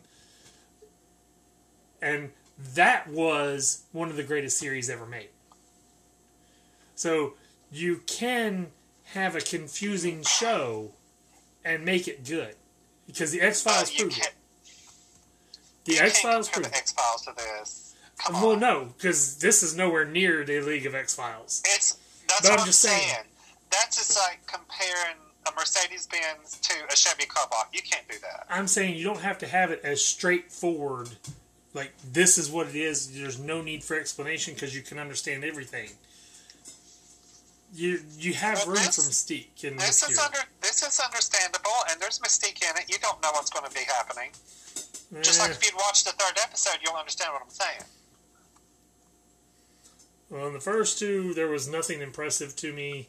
Nothing that moved me along. I might continue watching it. I might not. It's not a terrible What? show. And You watch the third one, you're going to crap in your panties. What happens in that one? yeah, sure. But I'm for real. I didn't see this coming. I didn't see it coming. So can I can I can I talk about what's in what's in the episode? I mean, it's a whole series. Can I talk what's in part in part two? well, as long as you don't give spoilers, because Well, what I'm saying is the werewolf that's in it that appears. well, you've said Well, it now. Well, I didn't say what he did, but anyways, well, he comes back in part three in a big way. Big way. Yeah. I can't tell exactly how big, but it's uh, you're going to go, oh my God, I did not see that coming, and I did not see that coming. It says it was shot So- primarily at the University of British Columbia in Vancouver. Yep. So, yeah, there's some beautiful scenery there um, for the for the for the um, filming of it. for Sure. Well, you wanted a, a supernatural connection. Matt Frewer and Adam DiMarco, Katharine Isabelle, Jedidiah Goodacre, Jewel Staite, and Ian Tracey have all appeared in Supernatural. That is too wild.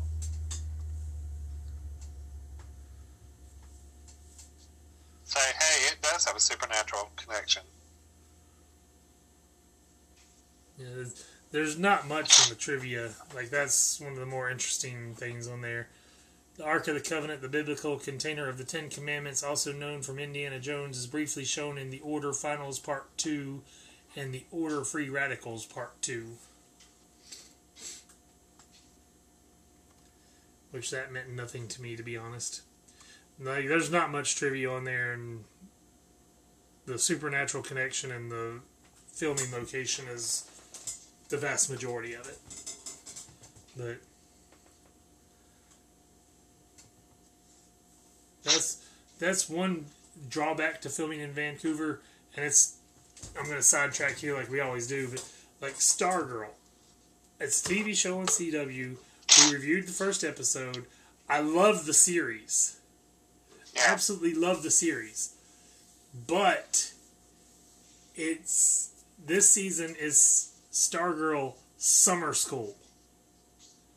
And the episode they just had was July 4th. And I think they're set in the upper Midwest.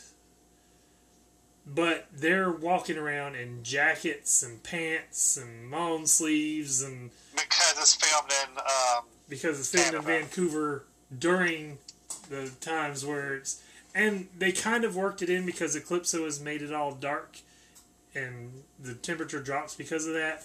But it's the same thing I had with the second season of Love Victor. They're getting ready to go back to school in Georgia and they're having a a bonfire or it's more like a little campfire that they're sitting in front of the night before the first day of school and they're acting like they're cold. Georgia is not cold in August or September. I tell you what, whenever I lived in Ohio, we had bonfires in June and July. Stepping away from the fire in the evenings, you could see your breath. For real, in June and July and in August. But where was that? It got down in, in Ohio. So at Very night, northern. the sun went down, Of the United States. do I, Very You know northern Yeah. of the United States. at night, whenever the sun would go down, and if we wanted to go out to eat, I wore a jacket. It was that cold. And were you near a big body of water where you were? Yeah, it was right there below the And Great see, Lakes. that's right there, Lake that's Erie. another key because you can see your breath in the upper 60s if there's enough moisture in the air. Yeah, it was cold to me, and it got down every night in the 40s, even during the summer. But but yeah, as far as this show though, I don't really have anything more to discuss on it. Did you have anything you wanted to speak on it more? Or? I want to continue to watch the whole series. That's how much I like it. Yeah, I had you do the order, the rating the last one. I'll do this one. Overall, it, like I said, it's not bad. It's just not great. It's too teeny boppery for me, and it's like I said, aiming it at the teeny bopper crowd and then ra- slapping it with a TVMA rating. It's like you're not understanding your target audience here, and that hurts it because it's trying to be one thing and being something else and I I guess I'll give it two and three quarters. Not terrible, not great. Well, I think it goes to a little slightly older crowd than the Twilight crowd. when whenever the Twilight was going after those people, that whole crowd, that was teen. Those were teenage kids, literally. Because that's why the, that that was a teenage read books that came out with because that came out right after Harry Potter. But this is for a slightly older crowd in my book. So um, that's another. I'm going to give it. I enjoy it so much. I like it. Chris, you're probably going to roll your eyes when I give it this, but I'm going to give it four. I I'm already it. rolling my eyes it. at you. But honestly, it's not targeted to an older crowd. That's why the young people are in it all the time. You barely see the older people in it. Well, I said what I said, so And I said what I said. So there. I'm sticking. I stick about what I said. So, anyways, But that brings us to an end, and I've again this week I have not picked out what I want to watch for Tuesday. Most likely, yo, Hold on, y'all. Y'all. He has not picked out what he has wanted to watch Because- tomorrow is when everything changes over on the streaming stuff, and I don't know what all is going to be on there and what I want to watch. Now, I do know the next show will be Disney's Haunted Mansion, and you said you wanted to do Eddie Murphy's Haunted Mansion. Eddie Murphy's and um, the Muppet Mansion. So that one will be the next week, but this coming Tuesday, like I said, everything's changing over tomorrow. I don't know what Scoobtober's going to have on there. I might just pick an animated Scooby movie. If if the Scooby Doo and Guess Who is Guess Who is on there, then I'll be definitely picking Well- the Cher episode. Well, tomorrow kicks off the first day of October too. We need to really keep in mind: Are we going to do a whole month of horror movies or horror genre movies, or That's what? what we've been doing. Intrusion Yeah. was the Halloween theme. The Order was the no, Halloween oh, theme. not really. Intrusion is a Halloween type film because it's a mystery thriller wannabe. I didn't say it was That a good one. not- I didn't say it was a good I'm one. sorry, I said but it, if I'm looking up a horror movie, that is not what I come to mind as a horror movie. That is not a horror movie. it doesn't have to be horror to be Halloween. Does, That was a that was you- a suspense have- and thriller movie. have you ever watched Alfred Hitchcock? yes. Outside of Psycho and The Birds, how many real horror films did he do? I don't know. Mm, None that I can think of right offhand. They were suspense, intrigue, mystery, thriller, but he's still considered a major player at Halloween. Nah, probably. And if if anybody would ever freaking stream it again, I would pick Elvira's Haunted Hills in a second. Because that's a film that uh, nobody El- ever sees. Isn't Elvira doing something this year again? Shudder did the Elvira 40th anniversary special. It was a very scary, very special special. And it Yeah. was like six hours because it was her hosting four movies. One was Elvira, Mistress of the Dark, and one was The House on Haunted Hill with Vincent Price, which is phenomenal. I love Vincent Price. Cannot tell a lie. You know, we might Yeah, need to find out an old El- Vincent Price film and And pull that up. and I love that he got Michael. He that Michael Jackson got him to be in the thriller film, thriller video. Well, he, he wasn't in the video. His voice well, he was. his voice. And So that was because he have did you heard the. the ex- have you heard the extended version of Thriller? Uh, probably. Have you seen um, This Is It? Michael Jackson's This Is It. The, his supposed way the tour is supposed to be. No, but I've got the the the anniversary release they did for the Thriller album, and it has the extra vocals by Vincent Price. Yeah, they work it into the This Is It show. Um, see if you can watch the This Is It sometime and see exactly how that tour is supposed to go down. So um, that's actually really impressive. They redo the video thriller for that show. So, anyways, But I will pick something. Like I said, if it's if it's not Scooby Doo, it'd be something. It might even be Alfred Hitchcock because I love me some Hitchcock, and it'd give me an excuse to watch some of his. There's also the classic Universal horror films on Peacock, and I don't know if they're streaming free on Peacock, but I know they have a bunch of them, and I have several of those on my digital as well. So Now, I saw where Hulu is doing free horror movies this month. Uh, they put up a whole lineup of them for um, October, and the original Evil Dead is available. Yeah. And that's very rare. and um, there's tons of stuff. I mean, we we could even go back and review Scream, which we kind of did earlier, but I'm all for it. Let's do Scream. but I, I'll decide something because you know there's, there's so many good choices out there, but I kind of want to see something different. So if, if I watch a Scooby Doo animated movie, it's going to be something I haven't seen before. You know, last year I reviewed a Halloween Well, Scooby Doo movie because Elvira was in it and I watched it and you didn't. And well, let's um, not do Black Christmas.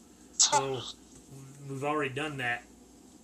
yeah, what I'm saying is like we don't need to revisit Black Christmas. We we could wa- watch the other remake that we didn't watch. Which one? The one in between the one that we watched. Because remember, there was the original that we both liked. There was the original Black Christmas, and there was a 19.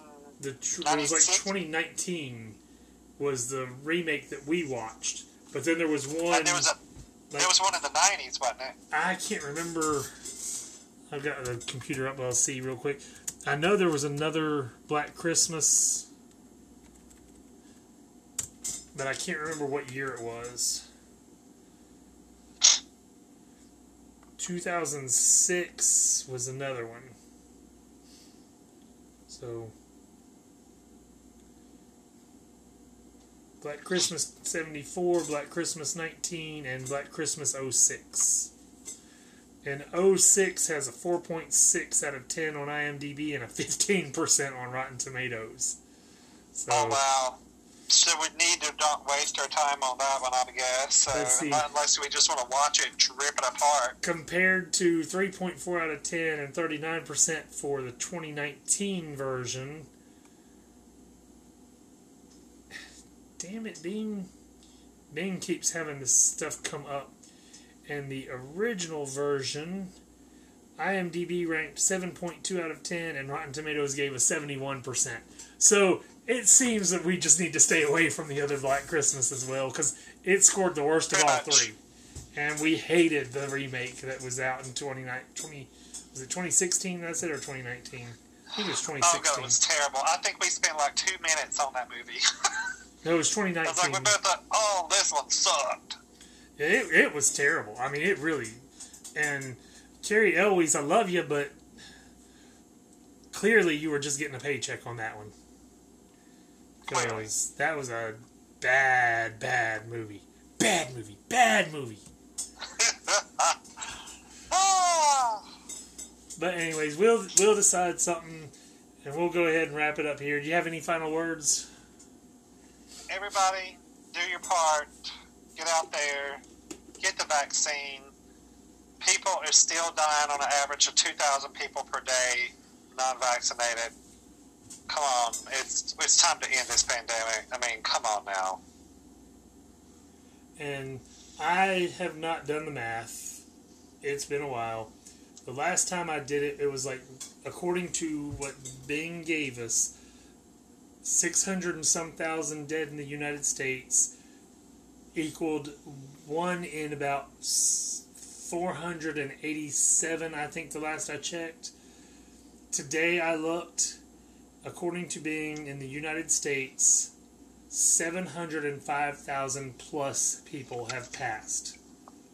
That's another Yeah, 20,000 people from what I figured it out. So that number has gone down. One in 470, one in 480. We are. I get so tired of people saying it's like a 3% death rate. You can look at it that way, or you can look at it as one in 480 citizens are gone. That's how many that. millions of people affected. I'm looking at it this way. It's mostly Republicans that are dying, mostly. But And I guess And you know, one of my friends pointed out to me and said, "I wonder how many of them people are going to be voting in 2022." and that's dead. I mean, you know. But it's just it's the whole thing of you're refusing to listen to legitimate scientists who are trying to take care of us. And I saw a thing pointing out I guess avoid it like the plague's not going to be as a phrase that we can use anymore because No. nobody Did- did avoided the you- plague. Did you say you could still get on Facebook? You just can't do nothing. Yes.